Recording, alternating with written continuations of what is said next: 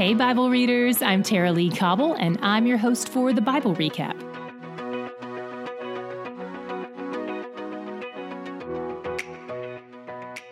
If you're reading a print Bible, it may have been challenging to flip backwards so far today from where we were in Isaiah. We've been reading Isaiah's prophecies about Israel being taken captive by Babylon, but that hasn't happened yet.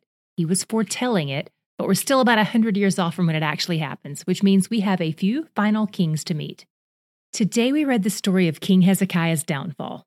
And if this all feels familiar to you, it should, because we read it about a week ago in Isaiah 38 on day 206. As a refresher, Hezekiah starts out as a 10 on the following God scale, but plummets down to like a 2 in his final years. During the early years of his reign, he was reestablishing worship and feasts, tearing down high places, and generally not missing a step. But then at one point, he gets sick, and God sends Isaiah to tell him it's time to die.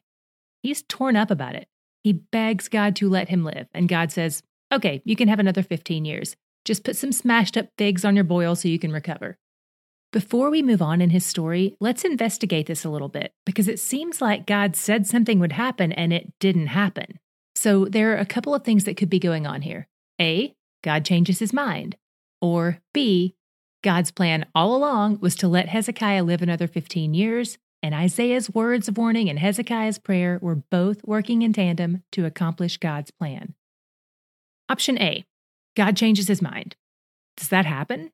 Numbers 23:19 is one of the many places in scripture that seem to rule that out as an option. It says, "God is not man that he should lie, or a son of man that he should change his mind." Option B makes a lot more sense to me with everything we know about God so far. First of all, we know that God often sends prophets to give a call to repentance adjacent to a promise of consequence, just like with Jonah and Nineveh. So this isn't unusual.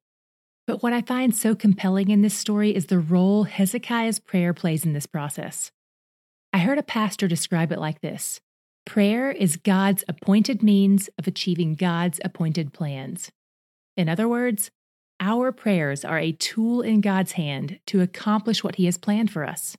By talking to Him, by confessing our sins and sharing our fears and asking Him for what we want, we are playing a vital role in His will being made manifest. It may seem discouraging that we can't change God's mind, and that might make you not want to pray at all. If that's what's happening in your head right now, I want to encourage you to view prayer not as a means to get what you want from God, but to get God. And as an added bonus, if our prayers are tools in His hands to accomplish His will, then this is actually all the more reason to pray, because He will use it. For Hezekiah, he lives another 15 years just as God promised. But for the most part, he wastes the blessing God generously gave him. He's foolish and selfish and prideful. He either disbelieves Isaiah's prophecy about his downfall, or he doesn't really care, since most of it pertains to what will happen after he dies. After he dies, his son Manasseh becomes king, and he's terrible. He rebuilds the high places after it took us centuries to get rid of them. He consults with mediums and fortune tellers. He sets up an idol of Asherah in the temple for crying out loud. Oh, and he burns his sons as a sacrifice. And here come his people following suit. As goes the leader, so go the people. And God promises them all that judgment is coming. Next up is King Amon, Manasseh's son and Hezekiah's grandson. He's also horrible. And eventually, a bunch of his servants kill him. Then the people of the land are like, two can play at this game, so they kill all the people who killed him and put his son Josiah on the throne. Today, my God shot came when I was thinking about God's immense kindness to Hezekiah. God knows how this will all play out over the next 15 years, but he's still kind to Hezekiah despite it all. He hears the prayers of this selfish, arrogant man, and he answers them with a yes. This also made me think about Hezekiah and how I tend to be like him sometimes. For instance, one of the things I find most interesting about humanity is that we spend so much time trying to avoid pain, but pain is often where we draw near to God. Pain is what prompted Hezekiah to pray and to listen to the prophet Isaiah. But when life is good and easy and we aren't desperately seeking God anymore, we begin to feel a sense of distance. We begin to grow complacent. And before we know it, we remember what intimacy with God was like, but we can't quite access it. So we start to do our own thing. we stop listening. That's what Hezekiah did when he had all kinds of treasures and blessings and suddenly felt like he didn't need to listen to God or his prophet anymore. You know how people joke around by saying things like, Not today, Satan, or talk about the enemy attacking them? We almost always associate Satan with negative things flat tires and traffic jams and bounced checks. We imagine him bringing all kinds of trials our way. But what if he knows human nature better than we do? What if his tactic is a more cunning one? What if, Instead of trials, he brought abundance in a way that enables our hearts to get calloused and distracted, just like Hezekiah's.